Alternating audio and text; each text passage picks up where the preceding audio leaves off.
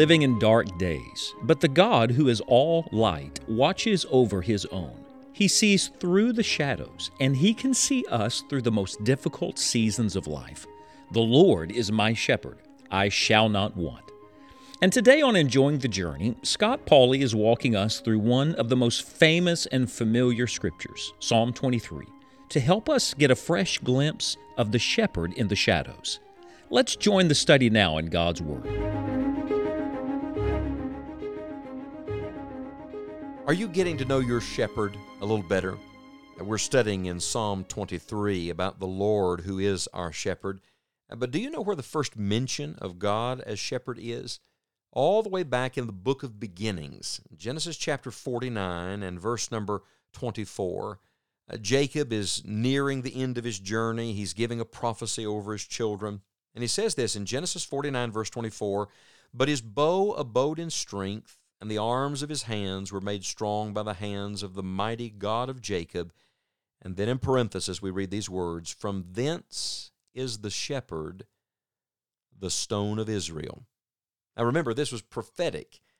Uh, he said that from this mighty God would come the shepherd, not a shepherd, the shepherd. And just to clarify, the shepherd is also the stone of Israel. Well, who is that shepherd? And who is that stone? It's Jesus. Jesus is the one who would come and say, I'm the good shepherd. I'm the shepherd you've been looking for. I'm the shepherd of your souls. I'm the shepherd of your eternal destiny, and I'm the shepherd of your situation right here and now. And the shepherd is also the stone. What a word of stability that is. He's He's the stone of stumbling to some, but He is the cornerstone for us. He is our shepherd. He is our stone. And when the Lord is your shepherd, you can say, I shall not want. We're learning a great deal from this psalm about the Lord's leading. we've learned several things. In verse 2, we've learned that when the Lord leads us, He always leads us to rest and to peace. One mark of God's leading is it brings that quiet calm of soul and spirit. Only the Lord can give that. The peace of God rules in your heart. In verse 3, we learn that He leads us in right paths. The Lord will always choose the right direction for us. He'll help you make the right decision. And so let Him choose. The Lord always makes better choices than we do. Uh, Jim Elliot said, God always gives his best to those who leave the choice with him. And I say amen to that. And then we've come on in our study to verse number four, and we've learned that the Lord also leads us through the rough places. In verse four, it's the valley of the shadow of death. When you come to verse five, it's the battle.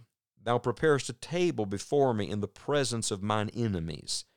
Thou anointest my head with oil, my cup runneth over. So you get two really negative pictures, frankly. You get a valley and a battle.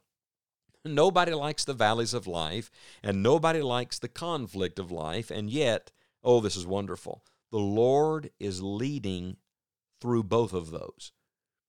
Perhaps today you're dealing with some great difficulty, some valley, some valley that's so deep you'll think you'll never climb out of it, some battle that is so hot you think it will never be over. I came to tell you today that the Lord is still at work, that the Lord is leading and working in your life.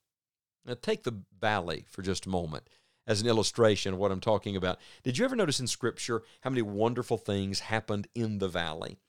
In fact, uh, people will tell you, uh, in this agricultural society that the psalmist was writing in, it even today, uh, that the most beautiful fruit, the best grass, the best water, the, the best soil is found in the valley. The Lord oftentimes does his greatest work in the valley times of life. It's in the valley that we learn most about our good shepherd. Do you remember back in Second Chronicles chapter number 20? God's people were in a terrible battle. I'm telling you, the, the battle was hot. And the Lord showed up, and God brought victory. And in Second Chronicles 20, verse 26, it says, And on the fourth day they assembled themselves in the valley of Berachah, for there they blessed the Lord. Therefore, the name of the same place was called the Valley of Berachah unto this day. Berachah literally means blessing. I love this. When it was done, they did not remember the valley as a place of battle, they remembered it as a place of blessing. When you get on the other side of this valley and this battle that you're in right now, it's not the valley or the battle that you're going to remember. It is the blessing that God is giving you here. It is the blessing of coming to know God in a greater way. It's not in peace and prosperity that we learn the most about the Lord. It's in the trials of life and the necessity and the difficulty. So if you're there, praise God. Bless the Lord in the midst of your valley, in the midst of your battle today, because the Lord is still your shepherd. You have everything you need. You can say confidently and full of faith, I shall not want. Another great example, Psalm 84, verse 6 says, Who passing through the valley of Baca make it a well. The rain also filleth the pools. The, the name Baca literally means weeping. Listen to it again. You're passing through the valley of weeping. Boy, that sounds like a depressing place. That sounds like a sad place to be. Yes, well, notice a couple things. First of all, you're just passing through. Remember that? Uh, you're not staying in it. Though I go through the valley of the shadow of death, they're passing through the valley of Baca, so it's not the end of the story. Even Jesus on the cross, that was not the end. The Bible says, For the joy that was set before him, he endured the cross. He was looking beyond it to the other side of the valley, to the other side of the battle. But then notice this there's a little play on words. Uh, Baca, remember, means weeping. It says, You pass through the valley of Baca, you make it a well. Those tears become a well that you can draw from the rest of your life. That trial becomes a point of reference not because of the difficulty, but because of God's sufficiency.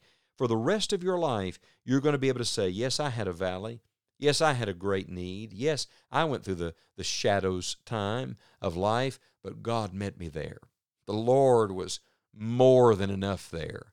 It'll be a point of reference for you. You'll draw strength from that in the future valleys and battles that will inevitably come, but also others will be helped by it.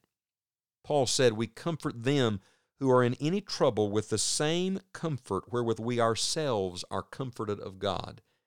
Did you ever think that maybe God is letting you go through some valley and He's not just letting you go through it for you? You're actually going through it for somebody else? That the Lord is with you in that valley and teaching you something that you could learn through no other means. That the valley is God's classroom, that the battlefront is the Lord's place of teaching and instruction, and that when you come out, you're going to know God better.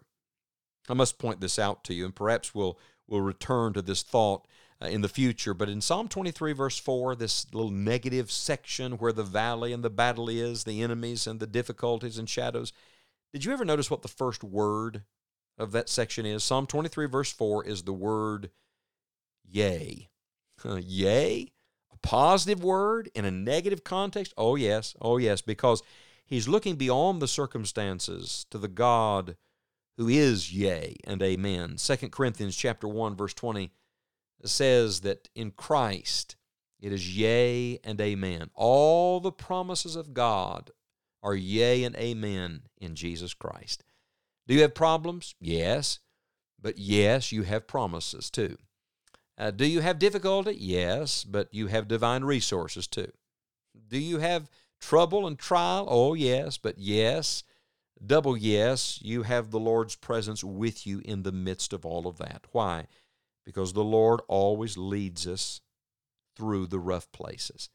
We'll return to Psalm 23 again to find one more place the Lord leads us to, and I can't wait to show you and share it with you. But I hope and pray the Holy Spirit will etch it on your soul and stamp it on your memory today that the Lord wants to lead you. And when the Lord is your shepherd, you can say with the psalmist, I shall not want.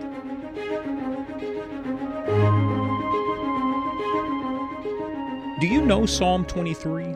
Or do you know the shepherd of Psalm 23? Our prayer is that this study will bring you to a more intimate fellowship with the shepherd. Be sure to visit our website, enjoyingthejourney.org, for daily encouragement. There are many resources available to help your joy. Also, on our website, click the events page to see Scott's preaching itinerary, and if you live close to one of his meetings, he would be thrilled to meet you. Again, thank you for listening today, and we hope you'll join us for the next study of The Shepherd in the Shadows here on Enjoying the Journey.